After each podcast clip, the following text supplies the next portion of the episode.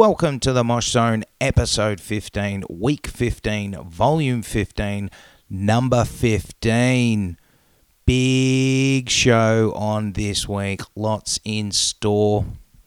Got all the Mosh news, got some exciting Mosh reviews, and we sit down for a chat with Dan of Story of the Year.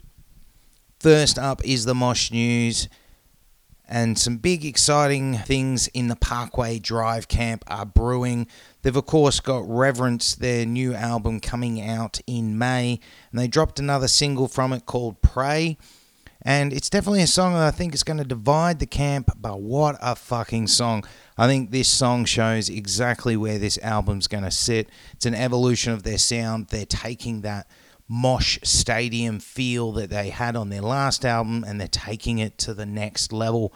Really, really enjoying this song. Been lucky enough to already hear the album before its release, and I've got to say, fucking immense. I can't wait to review it in the next week or so and really delve in and discuss it in detail. That music video and all the details on Parkway Drive's new album can be found on our website and social medias. Other news this week was metalcore band The Agony Scene. Fuck yes, they are back after a 10 year hiatus. They have announced their new album will be called Tormentor and they released a first single from it. And fuck, it is good to have the Agony Scene back. I've always been a fan since I first heard their self titled album. And then, of course, they released The Darkest Red, which I think is a very underrated classic in the dark toned metalcore genre. I think this band were underappreciated and a missed opportunity for a lot of people when they were around, but it's great they're coming back. Really good song, too, that was released. As I've said a couple of times just here, they're dark sounding. It's very death metal tinged metalcore. It's got lots of riffs, lots of aggression, lots of atmosphere going on here. Really excited for this album. Really excited to delve in and review it and get in deep with all of it. That single and that album news is all on our website and social medias for you to check out. We also had news of the new Skeleton Witch album will be called Devouring Radiant Light and will be coming out in July. They also released their first single Skeleton Witch are a fucking amazing band. It's on that death metal, melodic death metal, thrash metal feel. Really excited that the guys have come back after a five year wait. There's been some things going on in the camp behind the scenes, and they're finally ready to unleash a new album.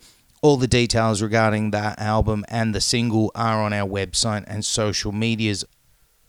We also this week got the first taste of the Devil Drivers Country Goes Metal album with a lyric video featuring Hank 3 and it's a bit weird. It, it for me I don't quite know where I sit with it. It is definitely a Devil Driver sounding song.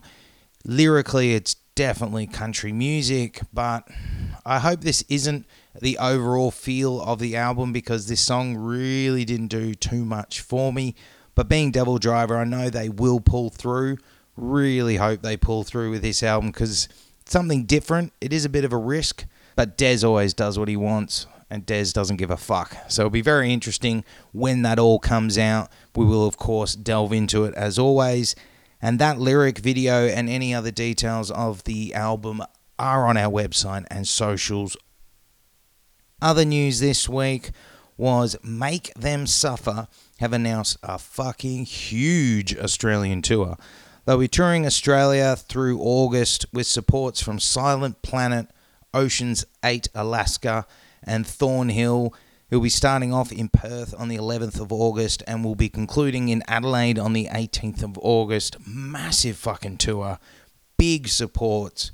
Really good tour that I think Australians need to get out to. There's if you're not into Make Them Suffer, which I'll be surprised if you say you're not. There's definitely something there for everyone. Make sure you get a ticket, make sure you support these kind of tours. Make sure you're showing not only Make Them Suffer, but these international bands that are on this lineup that there is a live scene in Australia and that it is worth touring here. Tickets are on sale now. through the Make Them Suffer website. We've got a link to it on our website and our social medias. Make sure you get down to one of those shows. And we also this week had a new music video from Emmure for Iceman Confessions. We also had a new video or single, you might want to call it, from the Ingested Boys, which we will be reviewing their album later in the show. We also had a new music video from Black Dahlia Murder. All of those news articles are on our website and social medias. The website, of course, is www.themoshzone.com. The social medias are all at The Mosh Zone. We're on Facebook, Instagram, and Twitter. Make sure you're liking, following, and subscribing to that website to stay update and keep in the loop with all the news as it develops. We keep you in the know when we know. It's now time for Mosh Reviews. First up this week is the new album by Cancer Bats called The Spark That Moves, out now on Bat Skull Records. This album was an absolute jam packed surprise. As we said last week, out of nowhere, Cancer Bats unexpectedly dropped a new album. As we said, it's released on Bat Skull Records, but interestingly enough, that's their own label they have created. They have gone out with this album independently. Cancer Bats have always done things their own way, and releasing this album suddenly is definitely in their style. It is their sixth studio album, and instead of waiting around and dealing with singles and teaser trailers and all this lead up that bands normally do, they absolutely just slammed it into our face out of nowhere last Friday. This album is the follow up to 2015's Searching for Zero, so we certainly have been waiting a few years, and for a while there, it didn't even look like we were going to get a new Cancer Bat. So it was a constant kind of thing of like, well, we haven't started recording, we're not really sure. Well, it turns out they spent the start of this year recording, and bang, here we are, album number six, The Spark That Moves. Cancer Bats with this album went back to the same producer that's produced all their albums, such as Hail Destroyer. But the process for this album, interestingly enough, for Cancer Bats, was a different approach. The band recently has been kind of living separately. Drummer Mike is now living on the opposite side of Canada in Winnipeg and the band have had to learn to write and process through an album in a different way than normal. They're not all in the same room. You'd think that might hold a band back, and you think that might result in a struggling and difficult album, but in actual fact, I think it's actually molded them together and produced probably a better record than we ever thought we could have possibly got. Not once does this album not feel like they aren't firing on all cylinders. The band are definitely united, they definitely have a mission here, and they definitely set out to destroy your eardrums. There is everything you expect with Cancer Bats here and more. There's breakneck mosh anthems. There's a blend of everything from punk to hardcore to sludgy metal to traditional metal, and it never lets up in quality from the offset. Vocalist Liam has perfected this melodic growl that he's now able to do in stellar form. From the moment the, the album kicks off with Gatekeeper, there's an exciting return as the band give it 400% with head banging, delightful riffage, and thundering drums. Immediately, you know exactly what kind of form Cancer Bats are in, and you know exactly what you're in for. It's a statement of intent and it's a sign of what's to come on this album. The band hit you with all of these styles and smash you around and say, Bring it on, we're going for a ride. These songs on this album also definitely you can see will translate perfectly into a live setting. The live environment is made perfectly for these songs, and that's one thing Cancer Bats do that a lot of bands don't have the ability to. Cancer Bats not only have this energy that's infectious on CD, but it's just as same, if not bigger, in a live setting. An example of this is the song Brightest Day. That drum fill leads into frenetic vocals that's pounding the listener, and then it breaks down into a sludgy, chundering guitar part. And this is Cancer Bats' way to remind you exactly why you love them, exactly why they do what they do so well. And just when you think you've kind of felt you know exactly what you're getting, there's a song called We Run Free. And when that hits, it's one of the finest moments on this album, if not in their recent career. It's perfection in every aspect. It have, has a feeling of Black Flag anthem, it has a feeling of energy that you get from bands, whether they're not in the same style, but bands like Foo Fighters. It's relentless, but it's got a radio anthem feel, which is ironic because you wouldn't hear this on radio anyway. It's got euphoric vocal hook, white hot guitar solo, and the song is destined to be in their live set. The thing about the spark that moves that excites me the most is the way that it seesaws from the hardcore to the metal, back and forth and this can encapsulate it on the song Space and Time, which sounds like you've got Metallica, Pantera, Every Time I Die, The Bronx, all mixed up, all delivered seamlessly, and it makes for good, fun music and it blends so easily together. So you think all those styles coming together would end up being a bit mashy, a bit too much, or one would overpower the other. It doesn't, it just seamlessly fits together. By the time you reach the halfway point of this record, you're not in a doubt of the quality of the songs and the quality of this band. There are still big moments on this album even after the halfway point. Songs like Head Wound is a phenomenal way to show off vocalist Liam's vocals. They take different forms and shows complete versatility. You've then got songs like Fear Will Kill Us All, which is Mike's time to shine on the drums, and he just puts in one of the best performances you'll hear from a drummer in this hardcore punk style. It's jaw dropping and it's relentless. Another thing about this album is the unrelenting pace and quality. It constantly left me in awe that this is independently released, that this has been hidden in the background all the songs roll seamlessly into the next and they're all refreshing and stunning. I think the reason they're so refreshing and stunning is Cancer Bats have always transitioned differently from album to album. They started out very hardcore punkish on their first few, then they went into a traditional metal tinged sound, then they went into the sludgy sound on their last album, and this one has come back to that hardcore punk roots and feels just as good as anything else they've done. This band, Cancer Bats, are a four piece, as we know, and the way they've come together and worked out this record is impressive and is really setting a benchmark for the rest of this genre and the rest of this scene to pay attention to. The band know their craft, they know how to write great songs, great riffs, great melodic hooks and this album, while as forensic as it can be, is also probably the most melodic we have heard. And when you say melodic, I'm not talking as in the melodic styles of Killswitch, I'm talking as in the hardcore melodics that this band can pull off. When I say this album is perfect, don't take that as an understatement. I think very little on this album that you can say is bad. In fact, I can't find anything negative on this album.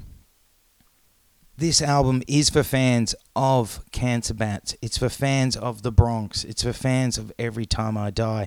It's for fans of Alexisonfire. This is for fans of the chugging, sludgy riffs. This is for fans of the frenetic, hardcore, fun vibes in music. This is for fans of the underground for fans of hardcore, for fans of punk, for fans of metal, for fans of sludge. Cancer Bats have without a doubt gone their own way on this album and have not only done that, but they've shown that they're one of, without a doubt, top artists in this game. They're becoming a band that know all the trades and are masters at it. Highly, highly recommend this album. This album we are talking about is The Spark That Moves by Cancer Bats. It is out now, and we give it a 10 out of 10. Next album up for review is the new album by Ingested called The Level Above Human, out now on Unique Leader Records. Ingested are from Manchester, UK, and they play slam death metal at its finest. They have an ability to unleash an onslaught of misery and devastation throughout each song. Massive chugging guitars, insane blast beats, and these guttural vocals that go on on this album are some of the finest you're going to hear in not only the slamming death metal styles, but in death metal itself. This album, The Level Above Human, is an excellent achievement for this band, showcasing their supreme mastery in crafting some fucking violent as fuck music. Vocalist Jay Evans keeps a constant blend of guttural growls and high pitched shrieks.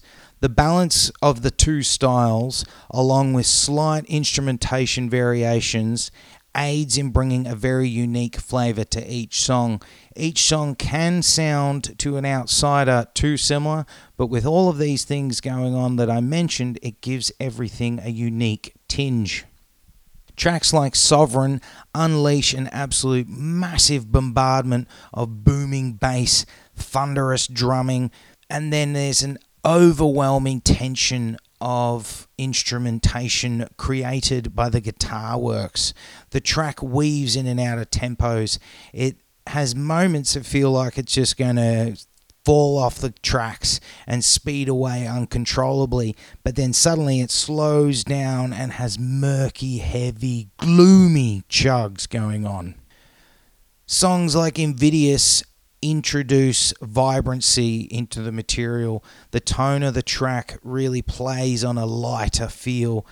Don't mistake lighter feel as a way of saying it's pretty. It's just a little bit more delicate, and it definitely isn't delicate in a happy way.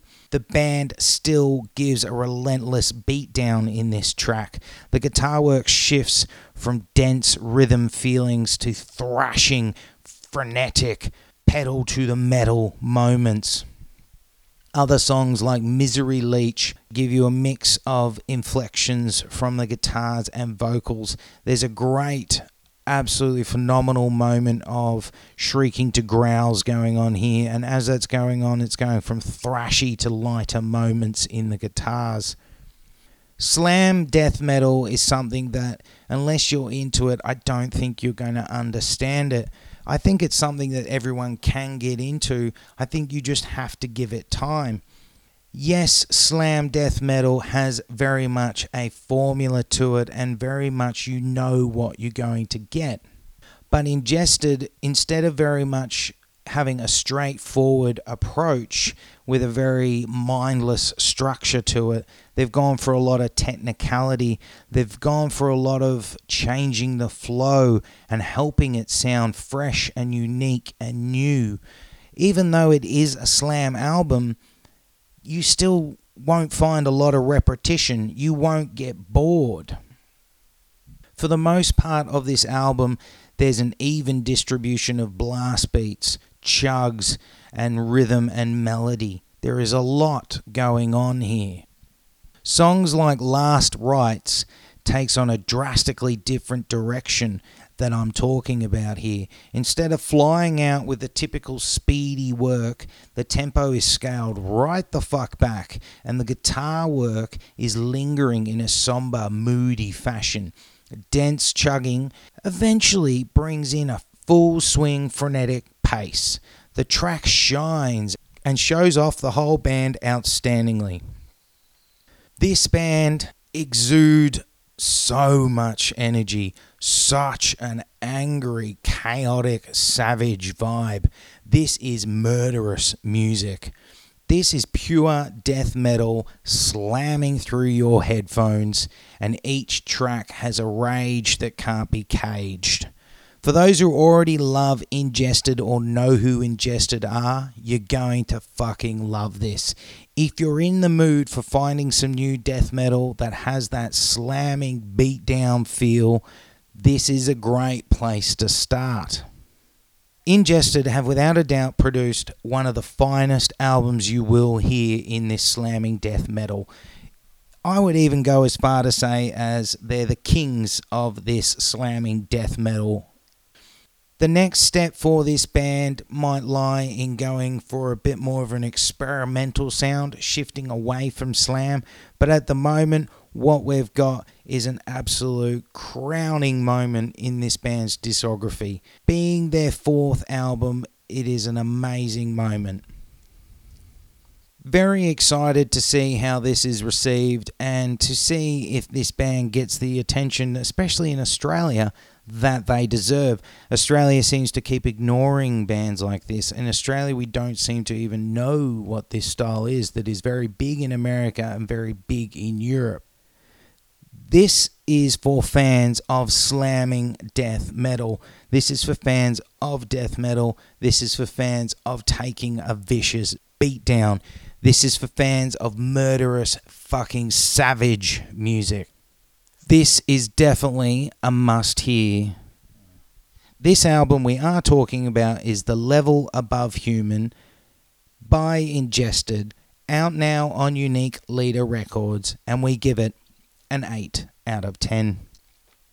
Last album up for review this week is the new album by British boys Shields called Life in Exile, out now on Long Branch Records.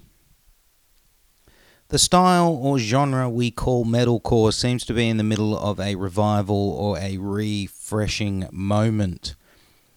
The genre that we do call metalcore has been somewhat repetitive and bland over the last couple of years, with a few bands standing out from the rest. But bands are now trying to find new approaches to it, making their own spin on it, while still approaching the roots with an element of respect. There are bands that are incorporating the djent style, like Polaris from Australia. There's bands that are incorporating the thrash style, like Bleed from Within from Glasgow. And then, of course, you've got the heavyweights and the legends of the game like Parkway Drive, Killswitch, and Trivium. All of these bands have finding a way to still make the genre seem fresh and appropriate. This brings us to London based act Shields, who unfortunately and tragically went through some hard times and difficult moments earlier this year their guitarist George Christie committed suicide in January, and thinking that this band have still been able to not only keep going but release their debut full length is an amazing achievement in itself. Shields have been making a name for themselves and raising eyebrows with two EPs already under their belt. They released one in 2013 and one in 2015. Now's the time for their full length, and Life in Exile is that full length album. It's now that time for Shields to take hold of that momentum and those people that are saying that they're one of the future big bands and really push forward from the offset, Shields are definitely showing they're not taking any prisoners and they're definitely not lacking in any confidence. Introductional track Intimacy really paints a picture that this band has a lot of musical talent and momentum going for themselves. Almost immediately, there is a mass awash of noise, and there's almost a full minute breakdown of carnage that's boasting big, chunky, djent influenced riffs that is meshed in with some aggressive, in your face yelling vocals. The mix on this is very crisp, allowing all the sounds to really levitate. This opening introduction really perfectly bleeds into the lead single Black Dog, which has a carnage and no hesitation going on. This is very much a perfect example of what Shields have in their arsenal. It's got aggression, it's got pace, it's got energy, it's got technicality, it's got melodic moments as well. And there's very much a message being yelled at and sung at through this entire album as we said uh, in the opening, metalcore is going through an interesting time, and in this period of this band, you can tell where this band sits. They sit perfectly in that wage war Polaris middle ground. There is gnarly, djenty compositions that are very much in with the passionate anthemic passages that have got a lot of melody. And it's very well rounded and it's very well done. The guitar work seems to be very stellar, very outstanding. In the heavier sections, it's very crisp, djenty sounding tones that have massive grooves. Then there's a sense of space and ambience going on in those big, passionate, emotive choruses. There is a lot of talent in this band. However, there is a lot of shortcomings. One of those examples is the length of this album. I think they're expecting too much of the listener. 12 songs on your first album feels a bit too stretched. I feel like the final product could have done with some trimming. There's a bit too much expected. They're pushing themselves just that little bit too much. There is some big djent infused breakdowns, as I've said, but unfortunately, these moments after 12 times of hearing it starts coming a bit repetitive. It feels a bit overused. This style, while well adopted by other bands from England like Loathe, it feels like Shields haven't quite grasped it 100%. Lyrically, it also seems a bit regurgitated, unfortunately. There is an approach here that is at times a bit cringy when you've got a song like It's Killing Me and they're using that horrible turn of phrase that says, They say what doesn't kill you makes you stronger. Ugh, it made me cringe. It made me not feel comfortable. I don't find this creative. I find this very pandering and very boring. While the album has a lot of passion, unfortunately, it does feel generic. And this is quite disappointing to say for a band that has so much hype and so much belief behind them. Unfortunately, the cathartic feel they've gone for, while you applaud, it does start to wear thin we do know being your debut release and being an up and coming band, you're not going to expect quite often a flawless piece of work. But I think the expectation we had was it would be. It is a stellar job. They have done very well. It is definitely aggressive in parts and it's definitely melodic in other parts. Very big production, very punchy production. But ultimately, the lack of creativity in certain areas really lets it down. Contemporary metalcore, as we're kind of calling it, has been graced by another name on the scene. This band will get quite a bit of attention from those that do enjoy this, but it feels very cookie cutter and it feels very samey. I think Shields need to reassess where they're going on their next release. They need to change things up maybe get rid of the clean vocals. I really think clean vocals are overused quite often on this album, and I think maybe they should draw it back. Go for more of an As I Lay Dying feel, where you throw in choruses every now and then. You don't have to have it on every fucking song. Have it on every second or third song. Make it something that stands out instead of something that becomes expected. Shield's Life in Exile is for fans of metalcore. It is for fans of Polaris. It is for fans of Loathe. It is for fans of Trivium. It is for fans of the Beauty and Beast style of metalcore. It is fans for that djenty riff style of metalcore. The album, again, we are talking about is Life in Exile. It is by Shields, and we do give it a 5 out of 10. So that's it for Mosh Reviews this week. Done and dusted. What did you think? Do you agree with our reviews? Do you disagree with the reviews? Oh, any of those albums are you loving or are you hating one of those albums we reviewed? Get in touch, let us know. We'd love some feedback. We'd love to open some dialogue. Also, is there something that's come out that we've missed is there an album or an EP that has passed under our radar? Let us know. Are you in a band and you've got an album or EP coming out? Let us know. Get in touch. Of course, if you want to get in touch, you can get in touch through the email, which is themoshzone at gmail.com. You can get in touch through the website www.themoshzone.com or you can get in touch by sending us a message or an inbox through the social medias. They're all at the Mosh Zone and we're on Facebook, Instagram, and Twitter. Coming up now, I got the opportunity to sit down with lead vocalist of Story of the Year, Dan. It was a great chance to get to know a little bit about him, about the band, the reasons why they stepped away for a while, and the reasons why they're back. That chat with Dan is coming up now. So let's start off with um, what brought you to the heavy style of music? Like, at a, at a young age or whatever age you were, what bands or artists were the ones that made you like the guitar driven music? Um, uh, I don't, I don't know. I'm, I, I was kind of, I was an only, I'm an only child, so uh, I was, I was always just really into music when I was a kid.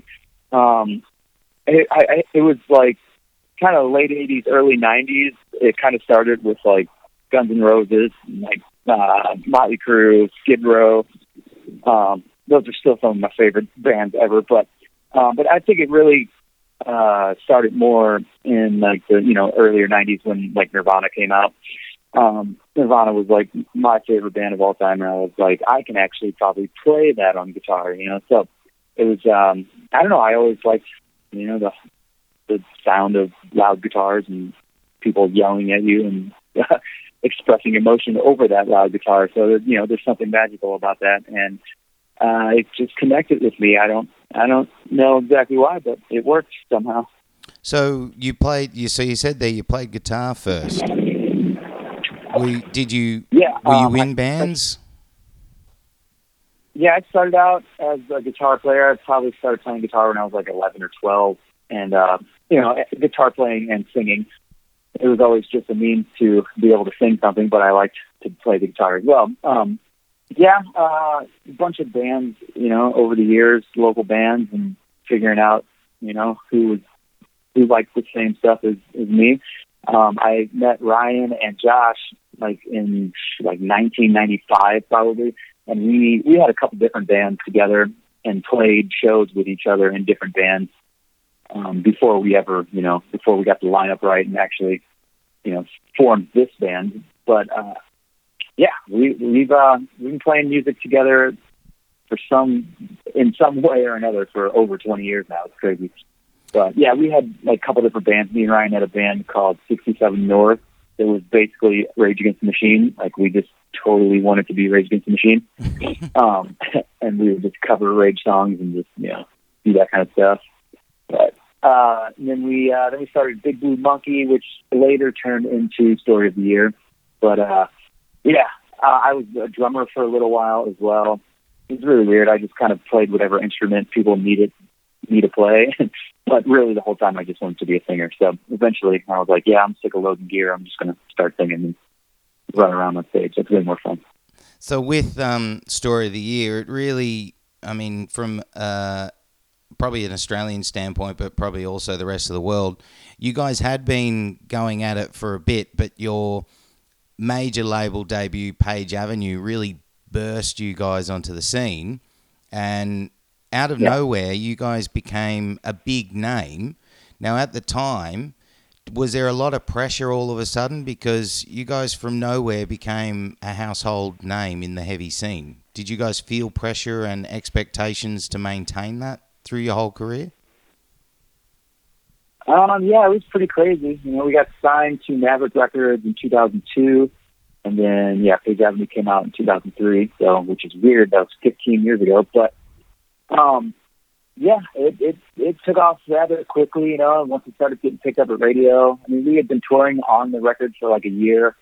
You know, we toured for like six months before the record even came out, like just doing a whole bunch of pre- preparation for the record to come out, and then you know another six months or so went by before radio actually started picking up until the day I die. But yeah, after that it was just insanity and uh, just nonstop touring. You know, we toured for like seven or eight years straight, where we were home for like maybe a week or two, like every six months. Like it was just insane. And uh, yeah, I don't think we ever had time to like kind of reflect on how crazy things were. We were just playing shows and they got bigger and bigger, but it was just all about playing every day and making sure we put every bit of energy into every show we played. And I don't think it, until like until we slowed down, you know, and kind of took a break and looked back, it was like, wow, that was that was a crazy ten year period of my life. That yeah, once you get away from it, then you can kind of reflect and see how insane it really was. But um, yeah, I I don't know the pressure thing. Yeah, there's there's always pressure to you know uh, try to maintain some level of success and all that. But for us, musically, it was never that was never a question. We always just kind of did exactly what we wanted, and uh, of course, you know, there was influences and reasons, you know, to do certain things. But um, our, our songwriting standpoint has always been kind of pure of just like we we do what we want and we want to make a record that we love. Um, and yeah, I don't know. It's it's it's uh, it's crazy it's crazy it's crazy it's a crazy uh, life to crazy career to choose and, and it's it's complicated.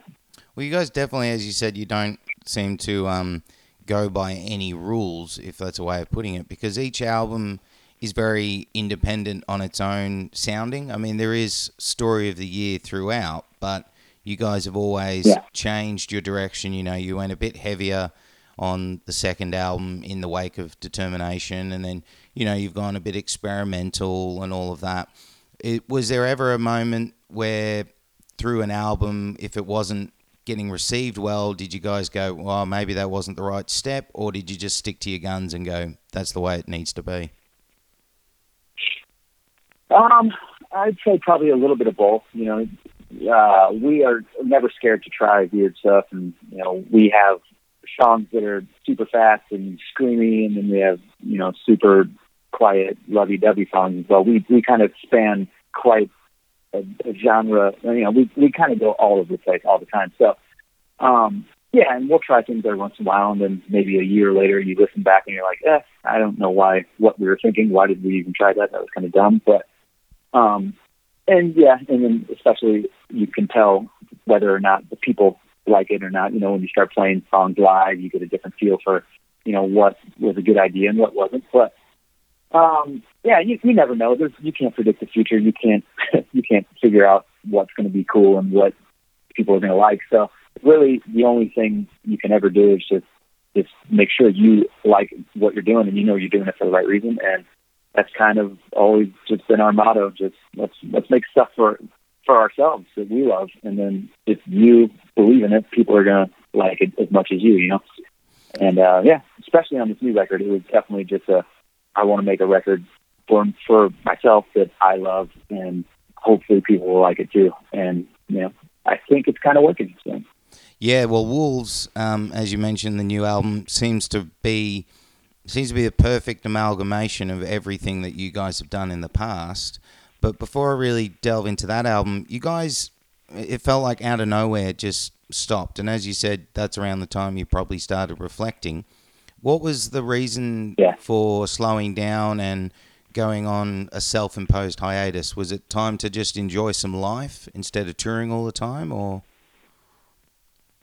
Yeah, I, I think so. Yeah, I mean, like I said, it was like eight or what year did that come out? 2010 was the constant. So we've been touring for like eight years straight. You know, just crazy touring, not hardly any time off.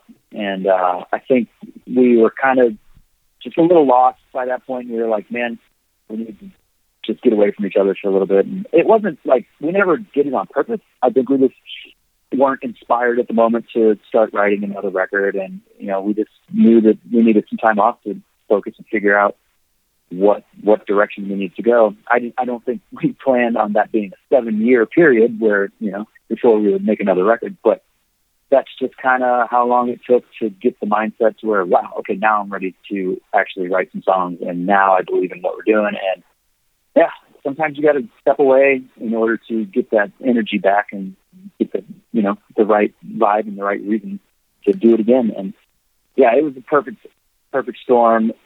Whenever we finally got back into writing new songs, and so much new experiences experiences had happened in that seven years um, you know, everybody for the most part, everybody had kids and everybody became more of like adults, I guess. but uh, you know, there was so much, so much more of life to to uh, talk about, and so much more stuff that had gone on. It, it was just, I felt really inspired finally to actually lyrically to to write some new stuff, and sometimes you just got to go away for a little while, I guess. I don't know. And in that time, everyone kind of went off and did their own things musically as well. Um, you had your own pretty entertaining side thing going on. The fuck off and dies. Yeah. Yes. Yeah. Um, One yeah. of the- everybody. One of the most another- entertaining We all kind of wanted. entertaining names I think I've ever heard for a band. Yeah, we.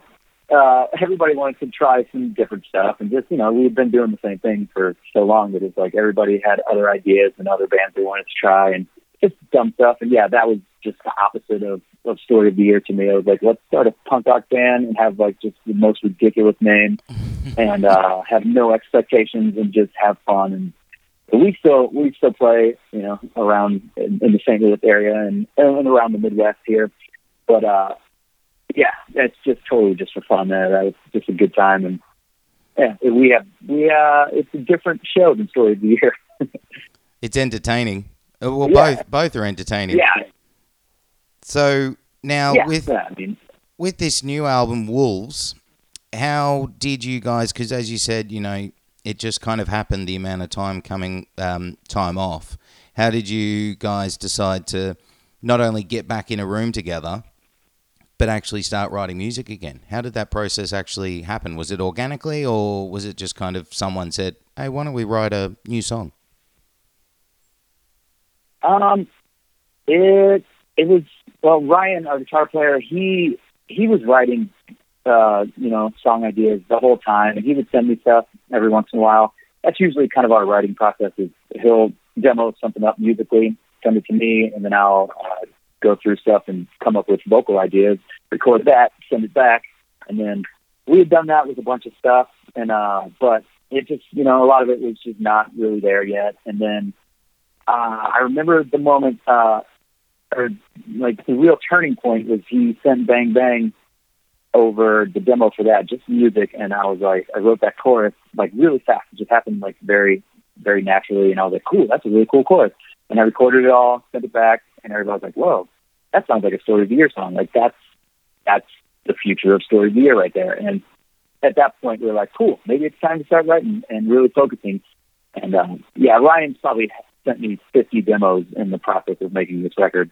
And, uh, you know, some of them turned out really cool. Some of them were really not that awesome. So, uh, once we finally, you know, got going in the right direction, we focused and, uh, narrowed some stuff down. And yeah, it, it, there was no like, we never weren't planning on making a record. It just took that, that one song to be like, oh, well, that's really cool. We should, we should kind of stick with that direction and keep writing and let's actually do this. It was weird. And then it happened. And with that, with Wolves, it seems to have really not only brought in the old fans back, but a whole new batch of fans. Was it is it quite surprising how well it's been taken? Because it's it would be rewarding because for you guys because of the time you went away that you're still in a way without it sounding um, cliche, but you're still relevant to people. Yeah. Yeah, that that that was you know a welcome surprise because you know we didn't know what what was going to happen, especially doing the the crowdfunding, the pledge music site. Um, we put that up, and we were like, I hope people, I hope somebody cares and really wants to help us make this record. And you know, within two days, we hit our our goal of you know whatever, and it, it went up to like 350 percent of the thing got funded. But um, so yeah, that was like, whoa, okay, people really do want to hear a new record, and you know, let's really focus on making something awesome now. Uh, yeah, because we didn't know it after seven years. Uh, we didn't know if people still cared, if people wanted to hear new stuff, or you know what we needed to be doing. So, um, and the, the, the new record Wolves is a, different for us. You know, we tried a lot of new stuff, and I didn't know for sure if people were going to love it or hate it. I knew that the songs were good, and I and I I love it. You know, but you, you never know how people are going to receive it. So yeah, um, I'm I think it's doing well, and people are really digging it, and that's quite quite the awesome surprise whenever you put something out after that long, and that's all you can hope. It's just like, man, I I hope people like it. I have no idea. You never know. I think the new sounds um, that you've put in and injected makes you guys sound fresh. To be honest, just on a on a side note.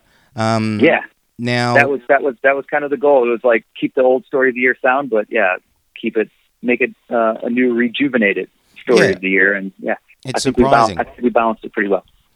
Now, uh, being as as he said, I mean, what nearly fifteen years since, or it is fifteen years since Page Avenue. You've seen you've seen a lot come and go in the music scene, um, including things like MySpace. You know, now with all of the Spotify things, where do you see the scene um, in a positive light now, or do you think we've kind of not quite going in the right direction? Where do you see the heavy scene at the moment? Oh man, uh, I don't know. I it's uh, yeah, we've done so much crazy like the the the scene, the music business in general has changed so much in 15 years. Um, as far as like we got signed to a major label in 2002, and then we signed to Epitaph five years later, and then now we're doing it completely independent. And it's just it's a whole different world now. You know, we can uh, put uh, we can just directly put our stuff onto iTunes and Spotify, and and the whole world can you know access that immediately. It's just a crazy, crazy change from 15 years ago. Whenever you had to go to a store and physically buy a CD, and that was the only way you could hear it. You know, it's crazy. Um, but uh, yeah, I I don't know uh, the scene. You know, I don't know what.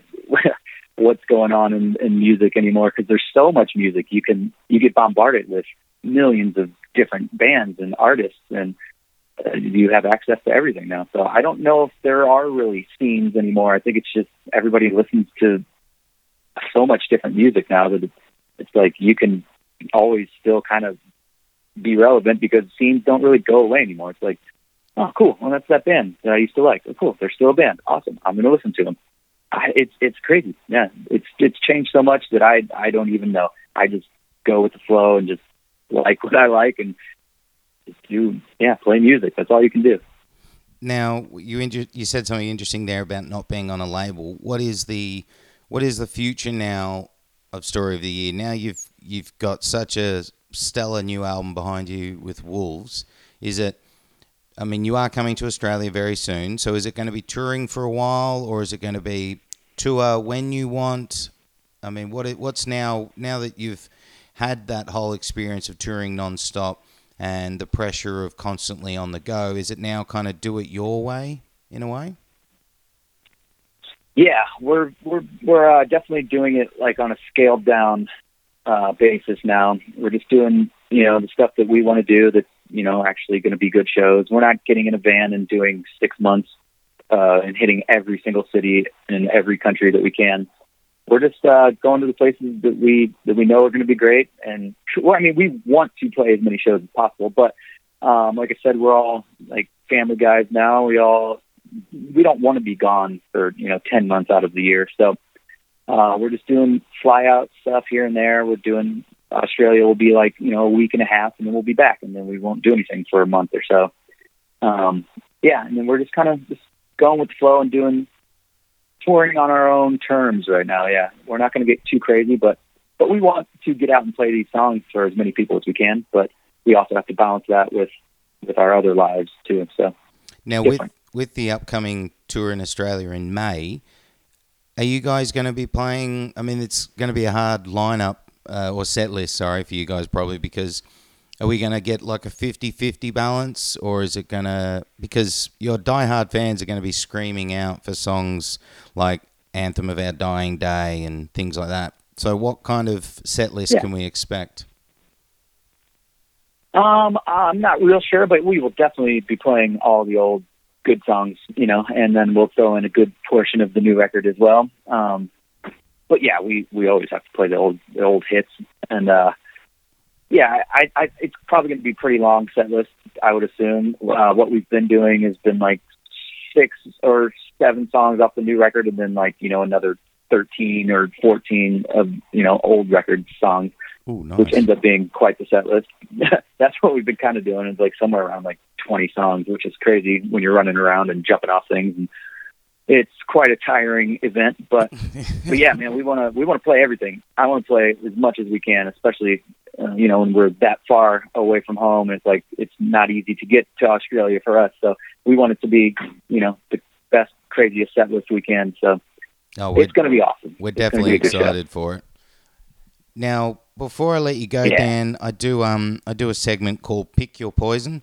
So it's simply I give you two options and you say which of the two you prefer. So we get to know you a little Okay. bit little bit more. So we'll start off with Awesome. ho- hopefully an easy one. Pizza or burger? Pizza, Oh, nice. pizza. I I can't. I'm I'm a sucker for pizza. I love it. Yeah, but what what's your favorite pizza? Um, oh, man, I don't know. I don't discriminate. I I, I get all weird with pizzas. Like, um, Don't I tell me you love, put pineapple like on a pizza. jalapenos and spicy. No, I'm I'm not a pineapple guy really. Oh, No, oh, good. but I'll, I'll do like I'll do yeah I'll do anything. I, I like all the veggies. And, I mean, I, I like a classic pepperoni pizza too, but I, I'll really eat any pizza. Now, next food one, or it's one of a couple of food ones: chicken or beef. Oh man, that changes uh, over time, but usually chicken. Nice. I, I eat a lot of more chicken than beef. I, I didn't eat a lot of beef for years, but I've been get, I've been dabbling back in now, so I don't know. now, would you rather chicken would you rather cook at home or dine out? Uh, I dine out because I'm kind of lazy and I'm not good at cooking, um, and we're busy too much. So, but I would prefer to cook at home, but I don't really have the patience for it. Are you a cat or dog guy? Dog, Nice. maybe Good, dogs. good answer. Um, on on the couch or in the cinema? Uh, couch. I don't go to the movies a whole lot. I used to, but no. I like to when I am off and have time to chill out. I like to just sit at home and melt into the couch. Go to the beach or hit the slopes? Ooh, um, I'm gonna have to say beach. I used to be a big snowboarder, but but yeah, that's it's a lot of work now. I'd rather go to the beach and hang out, Terminator, which is good in Australia. Terminator or Predator? Oh man, uh, oh, I love Arnold Schwarzenegger either way. Uh, ew, that's a hard one. Oh man, uh, I don't know. I cannot. I can't choose. Ooh, I think Terminator. I don't know. Predator I like more as a movie now, but Terminator Two was so awesome. Oh, that's hard. That is hard. so you're gonna go Terminator, I think, aren't you? I. I guess, yeah. um, I'm, I'm really, I'm really bummed out about that. I'm like, I don't know. now, um, baseball or American football? Baseball. I hate football. Oh, American football. Oh wow! So, I'm not. I'm not really into sports either way, but I do like baseball. oh wow! So who's your baseball team? If you had to have one. Uh, the St. Louis Cardinals. That's we're a big baseball city here in St. Louis. So Oh, nice. Um, Slayer or Pantera? Ooh. Uh, I'd say Pantera, although Slayer's awesome too, but Pantera has, has al- always been a big influence on us, and uh, just Dimebag alone, just the best guitar player ever. Mosh pit or up the back enjoying the view? Um, depends on my age, but now I'm in the back, usually sitting at the bar drinking and just watching. Yeah. Uh, Keeping all the but back bones in the day, safe. was, you know, yeah, back in the day, I was right in the middle, right up in the front. But yeah, not anymore. CD or streaming? Uh, streaming. Oh, I don't. nice. Uh, yeah, it's weird for a guy like like me who came up in different in that time. But yeah, I I love the uh, I love the technology. I think it's awesome to be able to listen to anything right at the second you want to hear it. It's a great thing. And two more: Marvel or DC? Um, I don't really know. I'm not really a comic dude at all. Well, let's put it Uh, this way: Would you prefer I- Batman or the Avengers? Uh, I think Avengers. Oh, okay. I think I I don't really know if we're talking like movie. I don't know. Yeah, I I'm, I I I have I have no preference. I really don't. It's weird. Now, last one with this: Would you prefer to tour or would you prefer to keep recording? Ooh. Uh, ten years ago, I wanted to tour all the time, and I hated recording. But now, recording is like my favorite thing. So I would say recording. I, I I'm just much more artistic now, and uh, just love that process, and uh, love to create stuff. And yeah, definitely recording now. Oh, beautiful. Now, before I let you go, I'm just going to let everyone know that, of course, you guys are touring in May. On our website, we've got the ticketing information. Make sure you get a ticket. Um, you guys, I've caught you guys last time you were in Australia, and you do not disappoint. The energy in the show is unbelievable. Of course, also Wolves is out now. That's on all your online sources. And I think, is it in stores as well, physical copies? Um, it's in some stores, but probably not in Australia yet. I don't know. Okay. Um, I'm not real sure, but We'll, um, not not mostly no. We'll Just- put a link. We'll put a link on our website for all of that as well. Dan, thank you so much for taking the time out, dude. I really, really appreciate it. Yeah, no problem. Thanks for taking the time as well, and uh, excited to get down there and see you guys soon. So that was my chat with Dan of Story of the Year. Thank you so much, Dan, for taking out the time for the Mosh Zone. Great chat, great opportunity for us to get to know a bit more about him and the band. Of course, they are touring Australia this week coming up. They kick things off on the 1st of May in Perth. They then hit Brisbane on the 3rd of May. They hit Sydney on the 5th of May. And then they conclude the tour on the 6th of May in Melbourne. Make sure you get along to that. Make sure you grab yourself a ticket. It is surely to be a jam packed, exciting show. Story of the Year always put on a phenomenal live show. You don't want to miss it if you're a fan of the band. All of that information on that tour and tickets for that tour are on our website and social medias. Make sure you jump on there and grab yourself a fucking ticket. And that's it for episode 15. We are wrapped. We have got it in the can. Hope you enjoyed the show. Thank you for listening. Of course, don't forget like, subscribe and share this podcast.